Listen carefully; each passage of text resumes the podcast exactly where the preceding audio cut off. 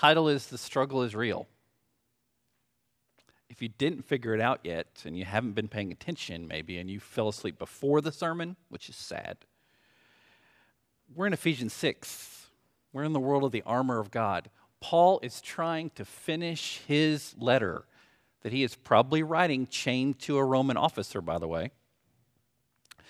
And he wants to have bunnies and unicorns and everything to be great because he knows, as we as ministers know sometimes, that sometimes we make it, we explain it to you and it sounds really hard. And for those of you who've been here the last several weeks, congratulations, you came back and didn't give up because those things are hard and it's tough. Do you ever feel like it's just really way too tough? Well, you're not alone. Paul, Paul, probably felt that way. Paul probably had the mantra of life is unfair. And it's not fair that it's unfair. Ever felt that way? It just doesn't seem fair. Well, guess what? It may be because it's true. Think of that as your starting place for our discussion of spiritual aspects, of demons, of angels, of all these things that we seem to be obsessed with culturally. Whenever it's convenient, because whenever we talk about it, it makes us feel better, like we're doing something spiritual.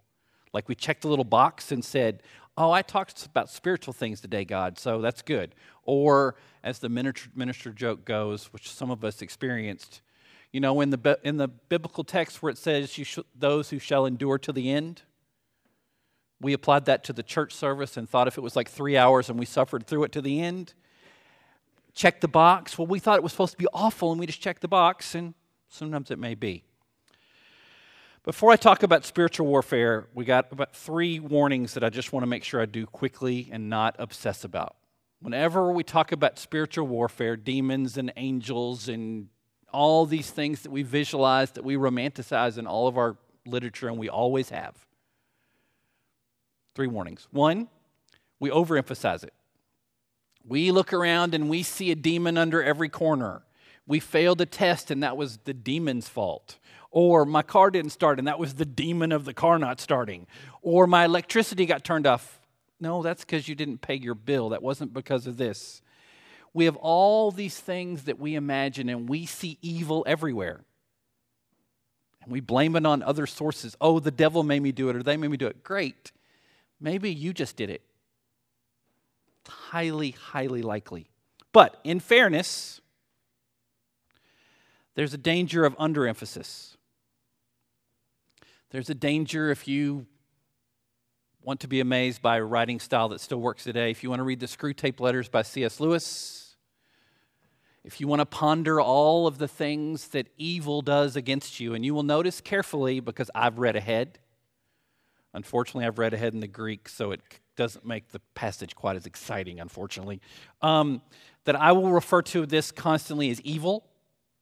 What you visualize as evil does not matter to me, but evil. And we imagine, well, nothing bad can happen to me. It'll all be wonderful and it won't be bad. And we visualize all these wonderful things. That's probably not so good either. But third, and most importantly for today's sermon, is the word we know as Satan or Hasatan or Satanas. Didn't have to practice those, those were easy. The Hebrew and the Greek word that really should be translated as Satan or Hasatan doesn't really appear by the biblical writers very often. Doesn't appear in our text today, by the way.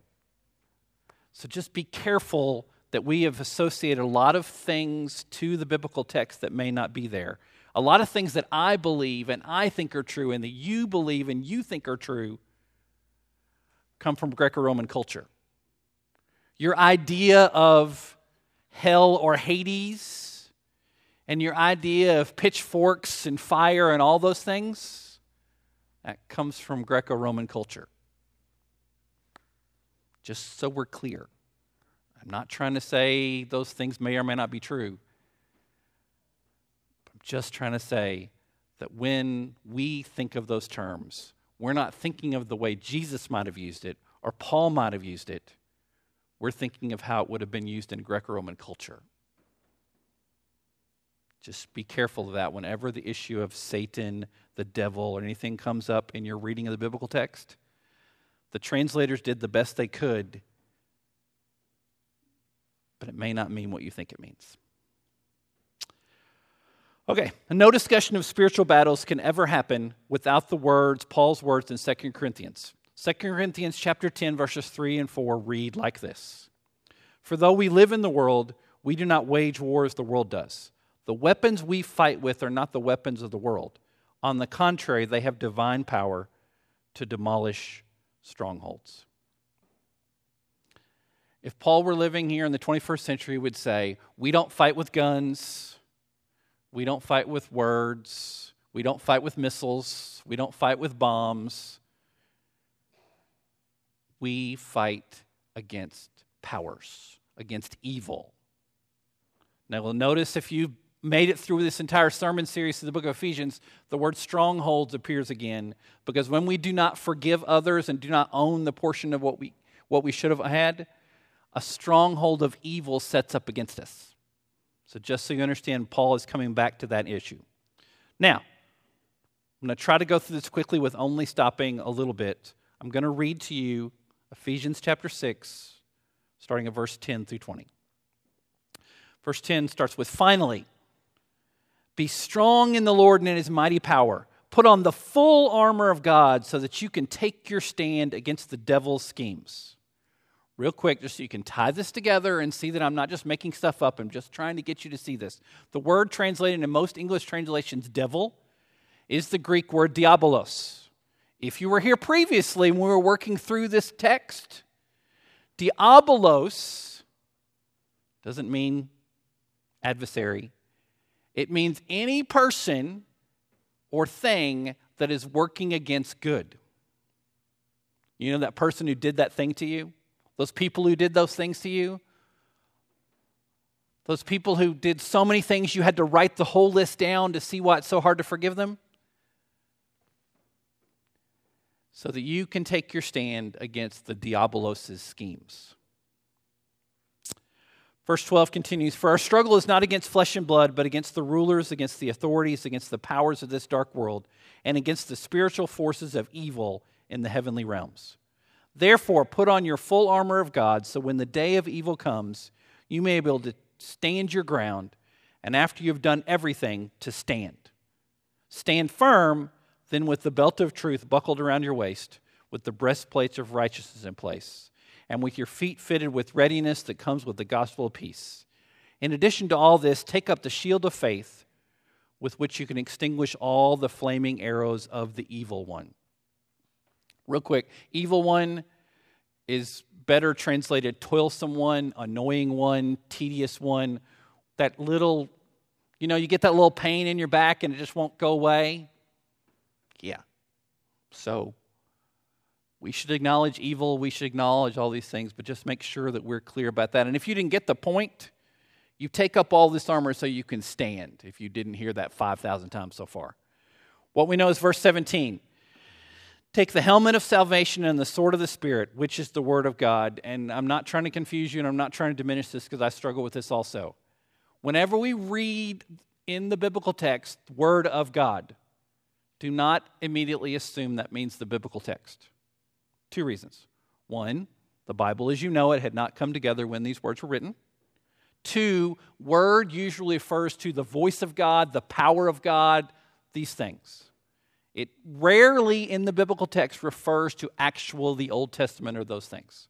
Just understand that when you read the phrase the logos of God.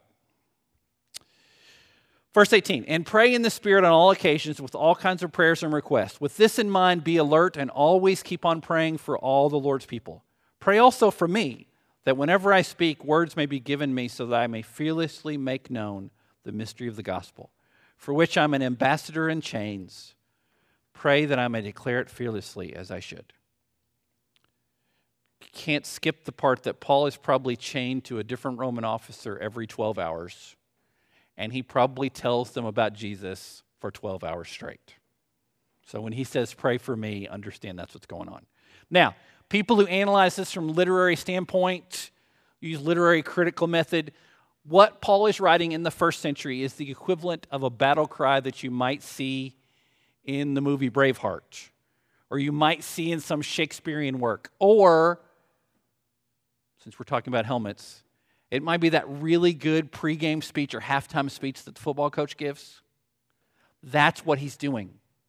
That's what this is. This is you can do it. I know it was hard. I know we have to own these things, and I know we have to be submissive, and I understand all those things, but you can do this.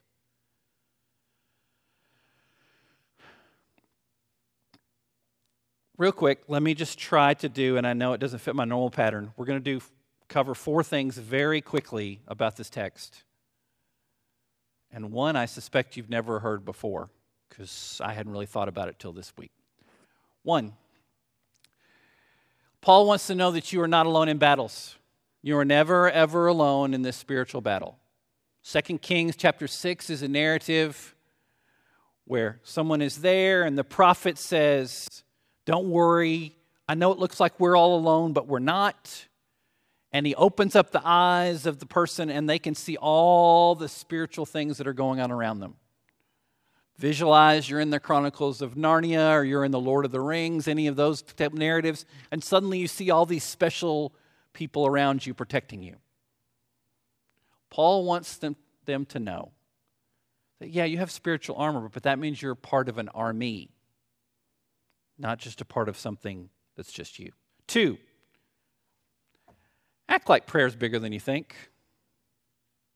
And I know this is a scary text and we tend not to read it very much, but in Daniel chapter 10, if you're not familiar with the book of Daniel, the first six chapters are those narratives that we know when King Nebuchadnezzar and we have the VeggieTales of Rack, Shack and Benny and all those wonderful things. Then we get to chapter 7 and we just get confused because it starts talking about stuff we don't understand. What we know is chapter 10 Daniel has been praying for 21 days straight. Any of you have ever heard of the Daniel plan or the Daniel diet? This is where they get the 21 days from. Um, he's prayed for 21 days straight and he doesn't think anything's happened. He sees a vision, as Daniel often saw, of you can read it yourself and see what you want to do with the Hebrew because I'm not an expert in Hebrew. But one of the angels says, We were blocked by these demons and we couldn't get through, but because you prayed, I could get the demon finally got pushed out of the way and I could come help you. You feel free to read that on your own. When I tell you what a Greek word is, just smile and nod and go, okay, he probably knows what he's talking about. If I tell you what a Hebrew word is, go check it. So you go read that yourself, okay? Having said that, not so long ago in a Birmingham jail, Martin Luther King Jr. said, where else is what is what else is there to do when you are alone for days in the dull monotony of a narrow jail cell other than write long letters think strange thoughts, and pray long prayers. Remember that quote because we will come back to it. Here are the two important ones. I had to get those out because I'm required, being a minister, to get those two out. Here's number three spiritual armor, or the Roman spiritual armor, protected mostly your 12 and not much your 6. Many of you have not a clue what I'm talking about. The concept of your 12 and your 6 according to tradition, comes from flying and military and protecting. Let me just give you the basic, all you need to know. Some of you know this very up close and personal because you serve in positions where you need to know what's on your 12, what's on your 6. We never say what's on your 3. I'll have to cover that another time. Um, it comes from a clock. Visualize the 12 as being directly in front of you and the 6 being behind you. You need people to protect your six because you can see your 12. When you read back through the armor that Paul describes in Roman tradition, there's some things we miss. It's okay that we miss it because we think of medieval armor and King Arthur. Roman soldiers, and this sounds awful, you're really glad you worked today. You ever worked a job and they made you pay a whole bunch of money for your uniform? Just so you had the right to work?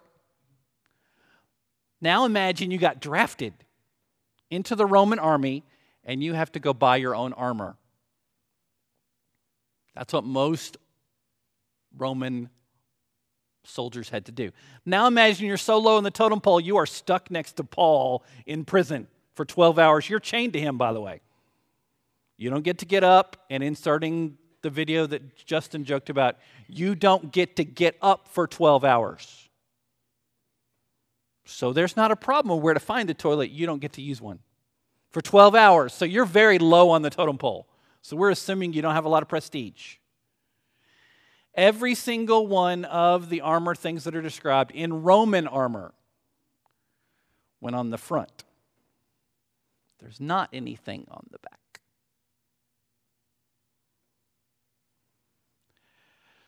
So, in Roman tradition, now if you know your Roman fighting methods, they set up in formations where there's always someone behind you. And if there's not someone behind you, you are so far back, there is not possible anybody's getting to you. Your spiritual armor, your connection with God, your connection with the world, your connection fighting the spiritual battles that need to be fought that are in front of you, God can give you the ability to win those battles. But you need other people behind you, supporting you to protect your six. This is why we have things called churches. This is why we have things called small groups. This is why we have things where we come and we meet together because you need that other person. You can't survive without them, and they can't survive without you. I don't want to overplay this because Paul would have used this text in a pacifist standpoint, and Gandhi and Martin Luther King Jr. would have been very proud. But when you go to war, you need an army with you. And you need that army to protect your six. The spiritual armor doesn't really help you with that. Other people help you with that. When you abandon other people and forget about other people, we miss a point. Having said all that, here's Paul's main point. Four, you got to fight a battle worth fighting.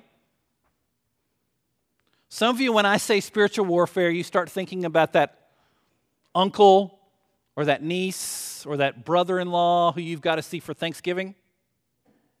You know the one. And you know the joke. If you don't can't think of the one in your family, you're it. Every family has one and you just don't want to see them because they're going to make little quippy little comments. Oh, you can't do that, can you? Oh, that's right, because you have to go read your Bible. Or, oh, no, you can't do that because you have to go to church. Or, oh, you can't do that. Oh, I'm sorry I said that in front of you. That might be offensive to you and Jesus. Though that is annoying, and I'm sure at some point I, actually, I know for a fact there's a sermon series coming on how to deal with that and how to solve that problem. That's not what Paul's talking about.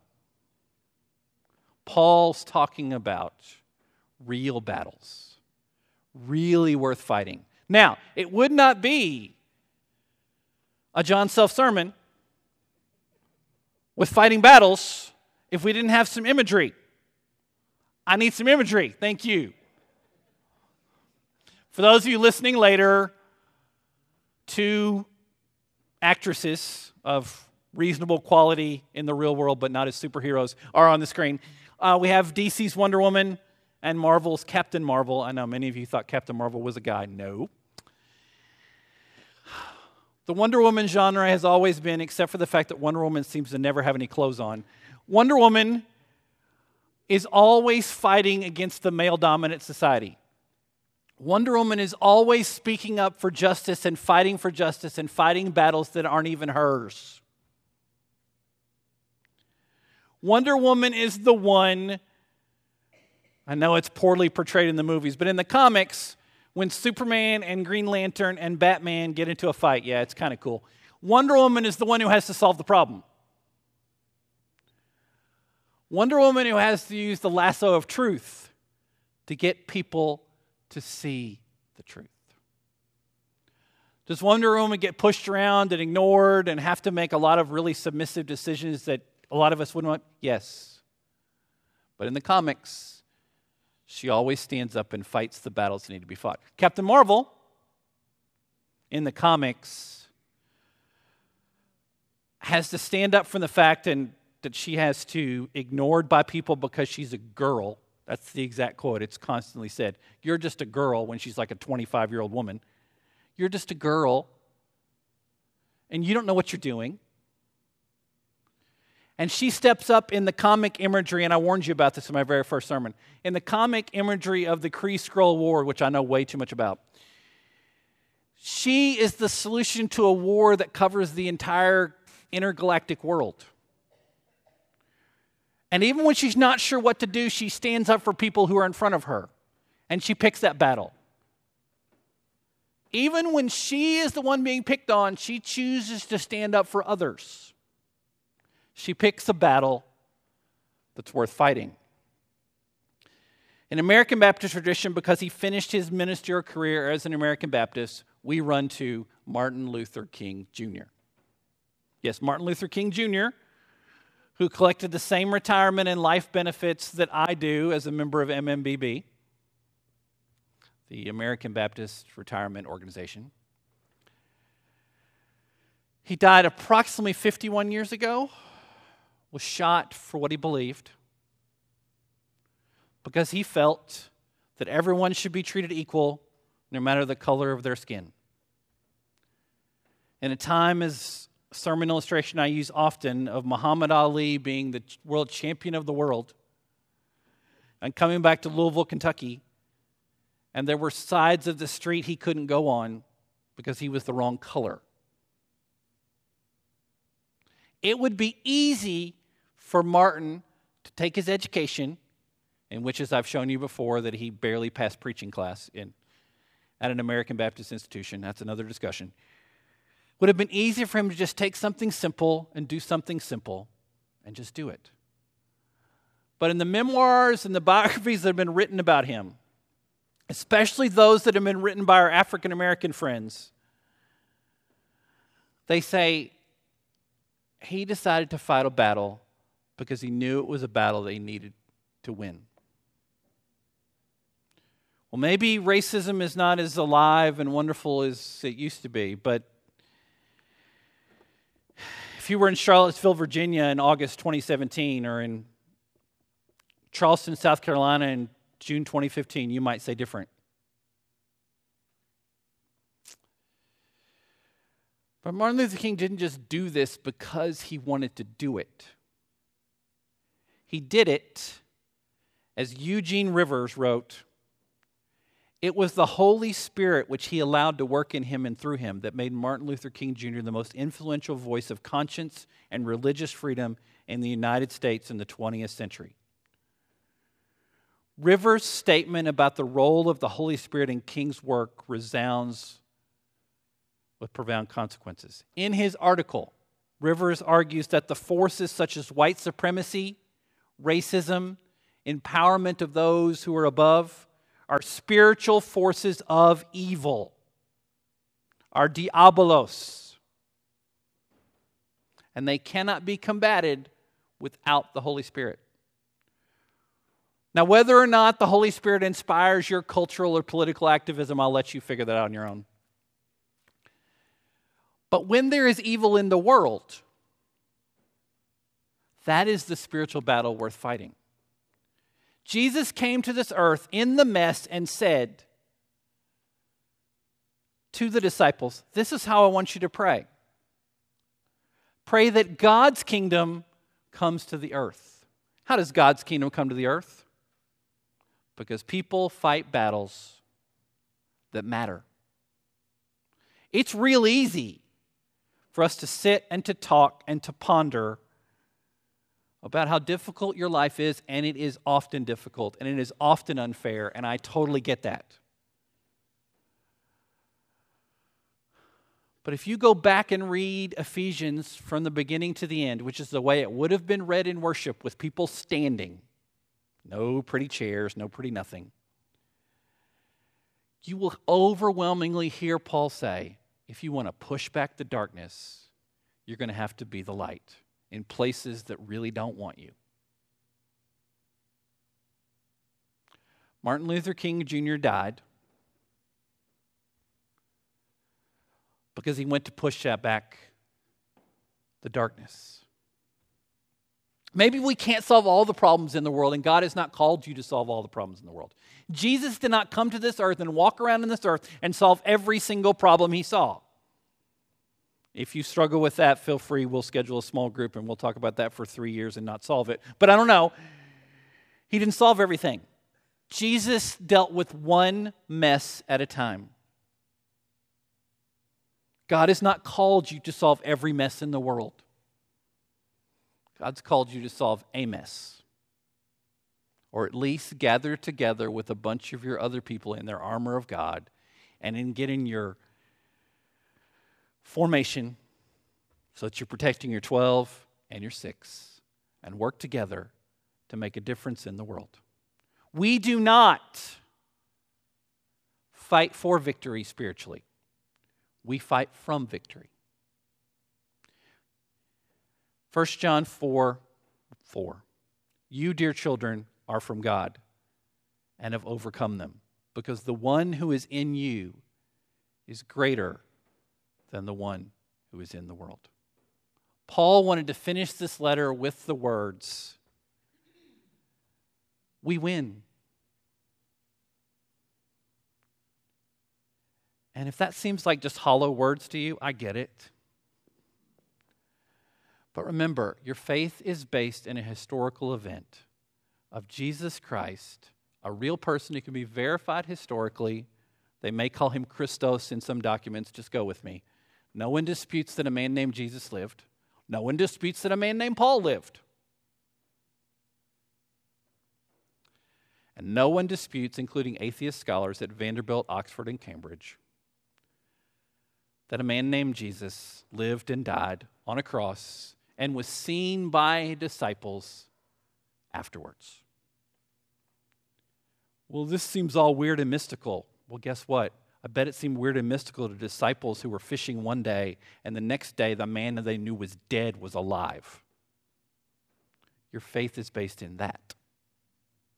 If you wonder what you're supposed to do, realize they didn't know what to do either. And Paul is chained up and doesn't know what to say. And he's like, I got to say something pretty to finish this letter because I've been hard on them. Oh, yeah, you have armor and you can work together and you can make a difference in the world just like I'm doing. And he says those words to us today. And if for you, that means making a decision right where you are that you're going to try to deal with this evil that you see in the world, do that. If for you that means gathering together with more people so that you can work together because you can't protect your six, because you need someone else to watch it, do that. If that means you remembering or making a step towards embracing the fact that historical Jesus is not just historical, but real, and lived and died for you, do that. In this tradition, that may mean coming forward to talk to me. Don't worry, the microphone will be off. It may mean coming to pray here, maybe praying where you are, maybe doing something afterwards. But whatever you do, if Paul were preaching this, by the way, which would be way more entertaining, if Paul were preaching this, he would want you to make a decision as he asked the church at Ephesus to do. Don't waste this opportunity. Let's pray. Holy God, there's so many things that we can say about spiritual armor and the fights and the battles and all that we go through. There's so many things that we can ponder. But we know that you're there, and we know you'll always be there. Help us remember that we need each other. And we can have the most powerful armor in the world, but we still need each other. And help us to pick battles that are actually worth fighting. Because evil is out there. And you asked us to make a difference. Thank you that we have already won. We just need to enjoy it. Thank you in Jesus' name.